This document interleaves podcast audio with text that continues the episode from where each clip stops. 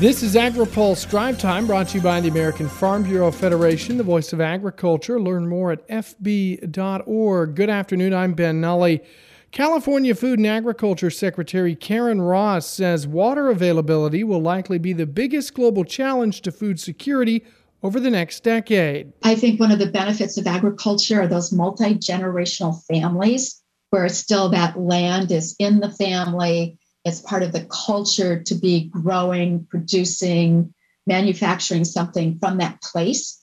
And I feel like that's there's a real decision point right now for the next generation of are we going to stay in agriculture because this fight for water can be very exhausting? Roland Fumasi is head of Rabo Research, Food and Agribusiness for North America. He says any policy implemented that changes California's ability to produce food could have a negative impact on billions of consumers globally. We have to remember as an industry, we don't just produce food in California for production's sake. We represent billions of consumers out there that depend on us. So the battle's not, it's not, it's not policy versus an industry, because the industry exists on behalf of every consumer out there. And we have to remember that. Both Ross and Fumasi spoke at the AgriPulse Food and Ag Policy Summit West in Sacramento today.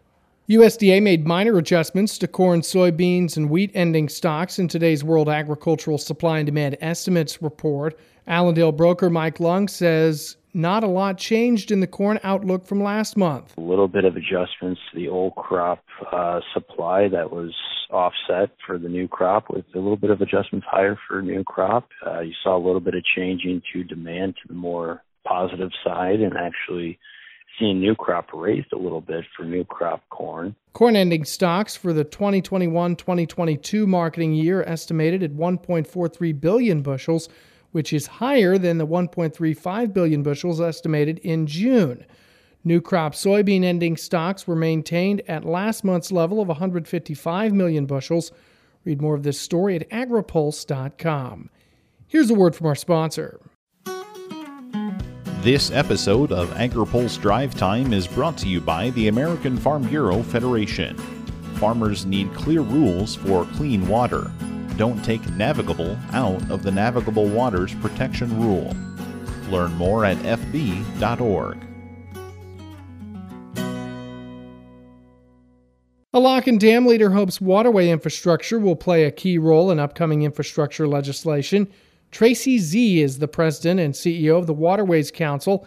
He says investing in some of the most critical needs in the inland waterways system could go a long way. These locks, if you look, are just north of St. Louis on the NESP program, the five most, which, you know, those locks average 25 to 35 million tons a year. So that's where the majority of the commodities are going through. It would significantly advance uh, where our system needs to be, but, you know, it wouldn't get us to 100%, um, but it would be a great down payment. Zea says 15 lock and dam projects are authorized for construction that would cost about $7 billion. But the longer the wait, the higher the cost. The nice thing about our projects is we have a, you know, of our 15 authorized projects, we have some that are as low as 200 million and we have other projects that will cost, you know, up to 700 million. It just depends on the scale of the nature and what the project entails in order to modernize the, these facilities.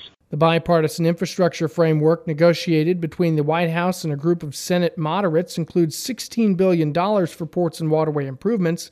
Hear more from Zea on the inland waterway system in this week's open mic on agripulse.com. U.S. beef and pork exports set new value records in May.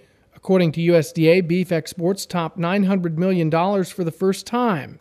U.S. Meat Export Federation President and CEO Dan Halstrom says export growth was broad. Beef exports set a volume record at 133,449 metric tons.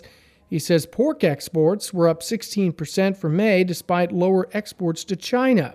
Pork exports exceeded $800 million for the first time, while volume was the third largest on record at 283,617 metric tons. That's all for today's drive time. For the latest agriculture, trade, environment, and regulatory news, visit agripulse.com in Washington, I'm Ben Nuelle.